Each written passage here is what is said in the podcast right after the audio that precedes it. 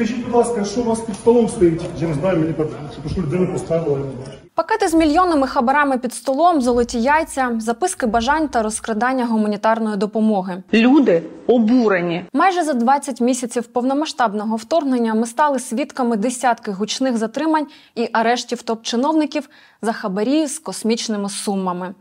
Де ці всі люди, де ці всі записки, де ці всі яйця і пакети з баксами? Щоб ці гучні історії не канули у небуття, ми вирішили розібратися, де зараз їхні фігуранти і чим займаються, і чи займаються ними правоохоронні органи, чи так само активно, як розслідуванням того, хто здав південь. Вітаю, друзі! Я Альона Савіна. Це канал Є питання, і саме про все це я сьогодні вам розкажу. Почну ось з чого. Ви будете здивовані. Книжкова новинка, яку я випадково знайшла в книгарні, шпаргалки з етикету, написана і щойно видана очільницею Київської податкової тією самою Оксаною Дотій, списки бажань якої нам всім показали у річницю вторгнення правоохоронці. Замість того, щоб сидіти в СІЗО, вона написала книжку з етикету. Хто ніколи не поставить іншу людину в незручне становище, той і має гарні манери. Мені вже трохи незручно ставити її в це незручне становище, але я собі все ж таки це дозволю. Обшуки у виконуючої обов'язки голови податкової служби Києва Оксани Детій стали однією з найгучніших справ цього року.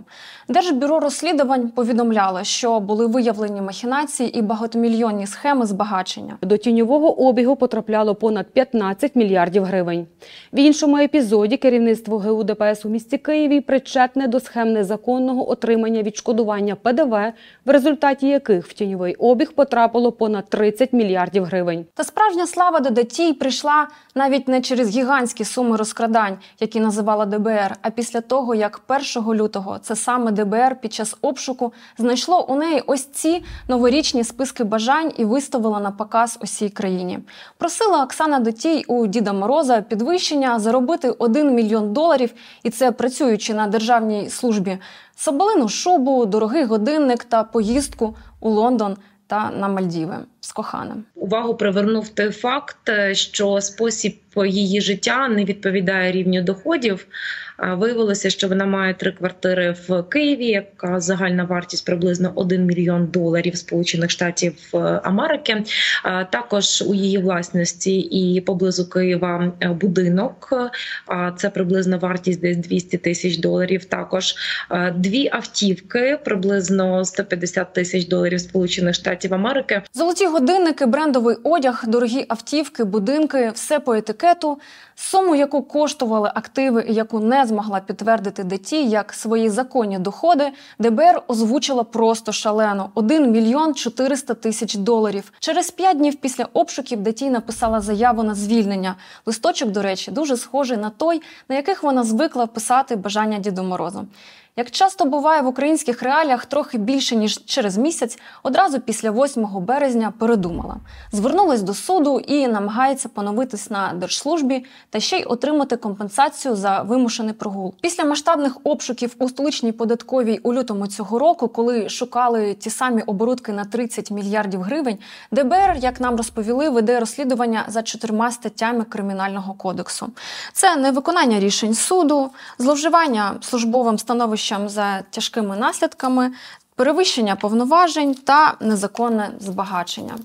За одним з епізодів у цьому кримінальному провадженні правоохоронці перевіряють і факти можливого незаконного збагачення конкретно Оксани Дотій. Санкції статей передбачають позбавлення волі на строк до 8 років з позбавленням права обіймати посади. У своїй книзі Шпаргалки з етикету Дотій пише наступне: дрес-код – це як світлофор. Ніхто не переходить дорогу на червоний, чи не так?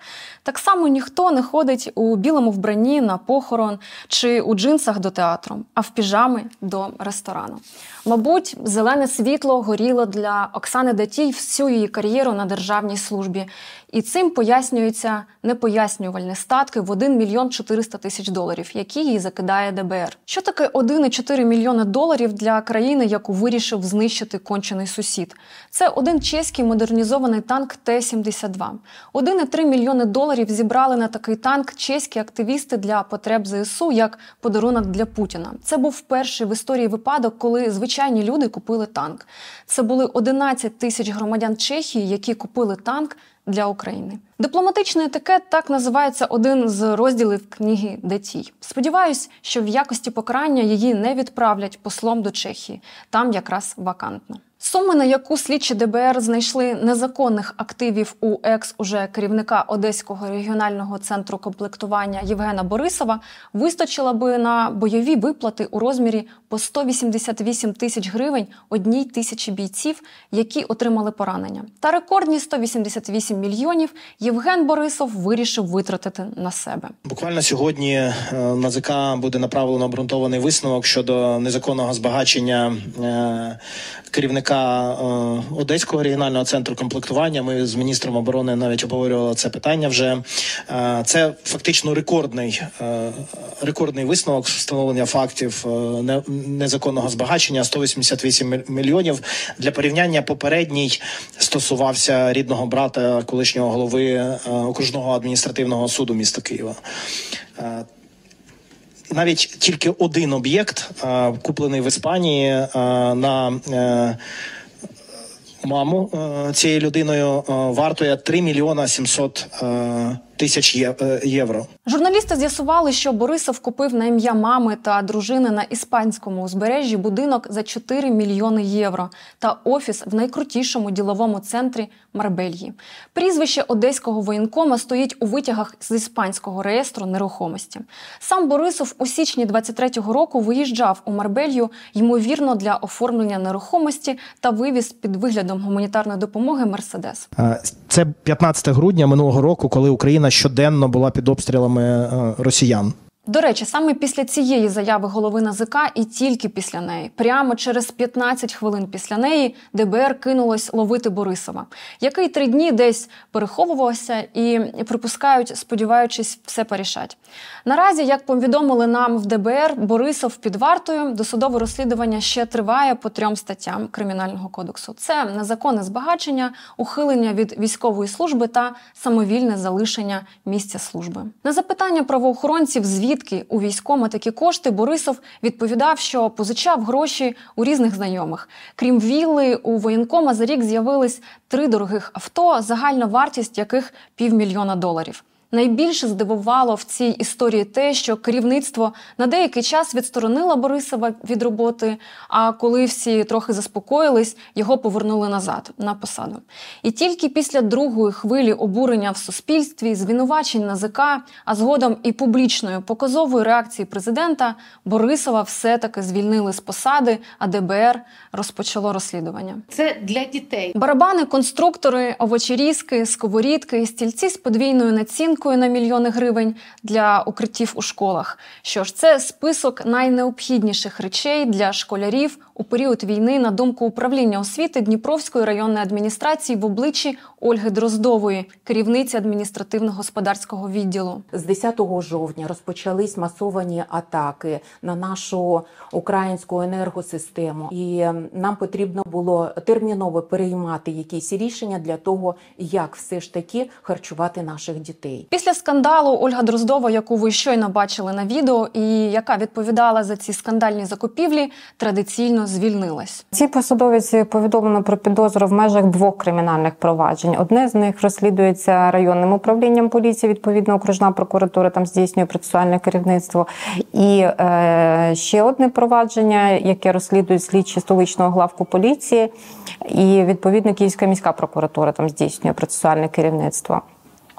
Е, Щодо закупівель коштовних овочерізок, е, посадовиці повідомлено про підозру саме за процесуального керівництва Київської міської прокуратури. Там встановлено збитки у сумі понад 460 тисяч гривень. В межах іншого кримінального провадження було встановлено закупівля так само управлінням освіти Дніпровської РДА е, стільчиків для укриттів е, для навчальних закладів е, району. Там завищення вартості становить близько 1,3 мільйона гривень. Посадовиця, яка була відсторонена від е, своїх обов'язків, вона є уповноваженою особою в управлінні освіти, яка безпосередньо збирала дані щодо. Очікуваної вартості готувала документи про доцільність цих закупівель і несе персональну відповідальність. Відтак е, саме їй і було повідомлено про підозру в е, у в цих е, в розтраті цих коштів. Цікаво, що перед тим як керувати відділом управління освіти та ініціювати мільйонні тендери, Дроздова вже мала досвід сумнівного розпорядження державними коштами. До роботи з дітьми Дроздова піклувалась про собак. З 2008 по 2011 рік вона була директоркою комунального підприємства Притулок для тварин у Бородянці. За обработку одной особи приют берет 250 гривен. Эти деньги идут на еду и медпрепараты для подопечных, уверяет директор зверинца. На хороший ремонт уже не хватает. Поэтому единственное средство в борьбе с крепким запахом в вольерах – метла. Одна мітла могла і залишитись у притулку. Ось чому у 2014 році прокуратура Подільського району відкрила на Дроздову дві кримінальні справи через те, що вона придбала автомобілі для перевозки тварин за завищеною вдвічі вартістю та ненароком нарахувала сама собі додаткову заробітню плату. Змі також повідомляли про те, що Дроздова може бути причетною до масового труєння безпритульних собак у Києві. Зате в приватному житті Дроздові вистачало і на мітлу, і на все інше. На її фото в інстаграм видно, що вона відпочиває в Катарі, любить речі від Cartier, Dolce Gabbana і Гуччі. Чесно кажучи, е, повномасштабне вторгнення за логікою е, мали би зменшити кількість розкрадань державних коштів, тим більше які виділяються на е, фонд захисних споруд в місті Києві. Ми бачимо, що розкрадання відбуваються. І вони цинічні не тільки за за е, об'ємами, скажімо так, бо іноді е, встановлюється розкрадання невеликої кількості грошей порівняно з, скажімо так, з ну, для для міста Києва. Да? Але коли це розкрадання стосується майже 50% виділених коштів, то це ну, дійсно вражає. Правоохоронці називають суму в 1 мільйон 400 тисяч гривень як збитки державі, завдані закупівлями однієї лише Ольги Дроздової в одній лише Дніпровській районній адміністрації в одному лише Києві. На лише 1 мільйон 400 тисяч можна було придбати комплекс розвідувально-ударних безпілотників українського виробництва типу Лелека 100 Саме таким дроном наші військові зашмалили, наприклад, російський бух. Незаконне збагачення під час війни закидають і народним депутатам. Найвідомішим з таких став нардеп з фракції Слуга народу Павло Халімон. Його фінансове становище за період повномасштабної війни покращилось, якщо пам'ятаєте, на цілий палац на Печерських пагорбах. Як повідомили нам у спеціалізованій антикорупційній прокуратурі, наприкінці січня САП та НАБУ розпочали розслідування за фактом незаконного збагачення депутата. Підозру йому поки що не вручили. Санкція статті, по якій ведуть розслідування, передбачає від 5 до 10 років. Влітку 22-го року Українська Правда розказала, що Халімон придбав маєток у найдорожчому місті Києві на Печерських пагорбах за 10 мільйонів гривень і оформив його на свою громадянську дружину Анастасію Котеленець.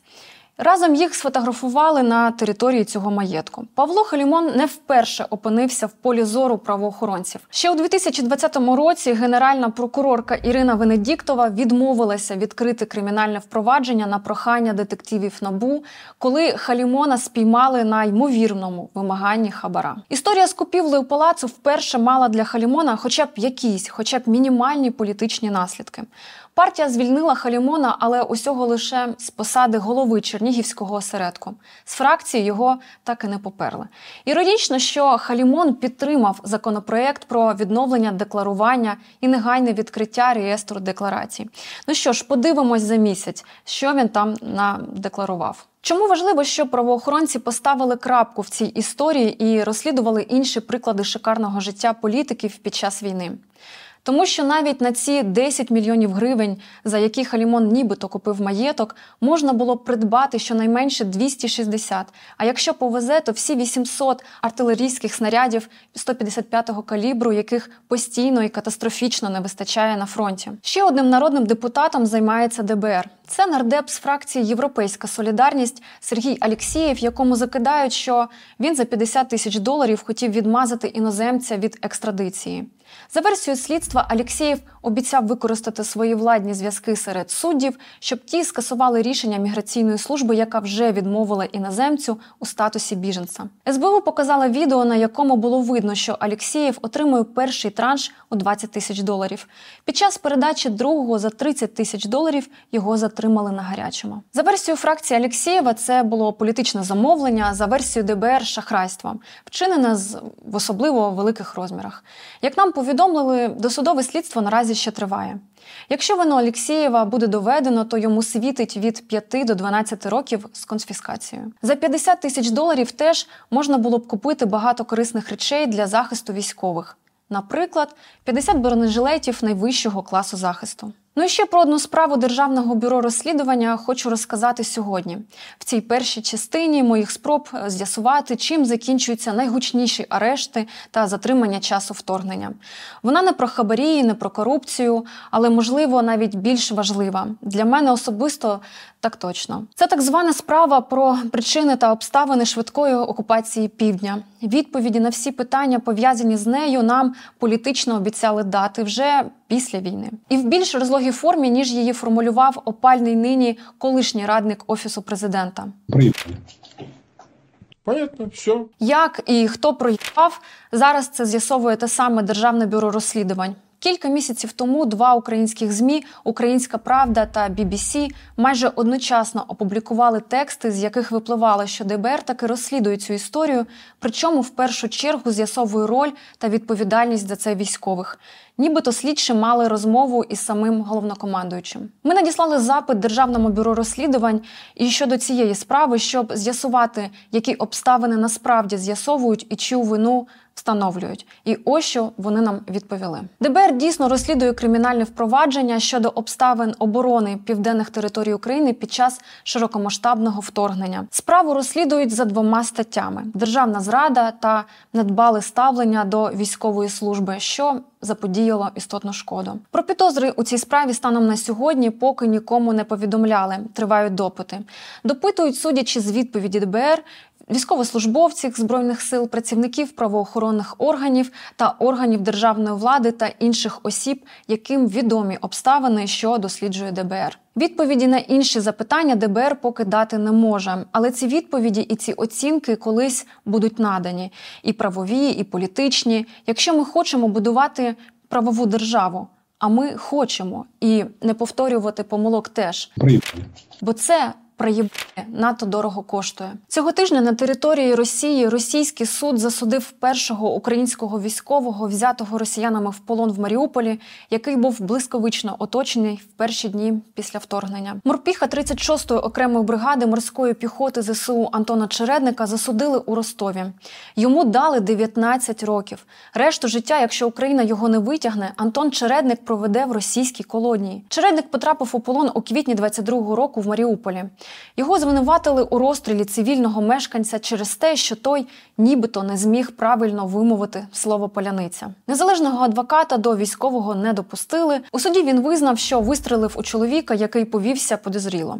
Жодних слів при цьому не просив сказати. Морпіха засудили до 19 років колонії суворого режиму, перші три з яких він проведе у в'язниці. На цьому ставлю три крапки. Наступного тижня розкажу, чим станом на сьогодні закінчились не менш скандальні історії, які розслідує Національне антикорупційне бюро. Це розкрадання гуманітарки в Запоріжжі, рекордний хабар у Верховному суді, закупівлі яєць, бронежилетів, які прострілюються, і курток, які не гріють і палають в Міноборони. Наша і ваша увага до цих історій це найменше, що ми можемо зробити для того, щоб усі ці справи з записками, пакетами, маєтками були доведені до кінця, щоб були встановлені винні, повернуті кошти і використані для посилення збройних сил України, і щоб усі ті, хто примудряється наживатись на війні, розуміли, що покарання таки невідворотнє а не розходились писати мемуари після того, як їх записки бажань показали на всю країну, і більше нічого не відбулося. Тому далі буде. Не забудьте підписатись на є питання. Через 7 тисяч нас тут з вами вже буде півмільйона. Це достатньо багато, щоб нас із вами почули. Бережіть себе, побачимось.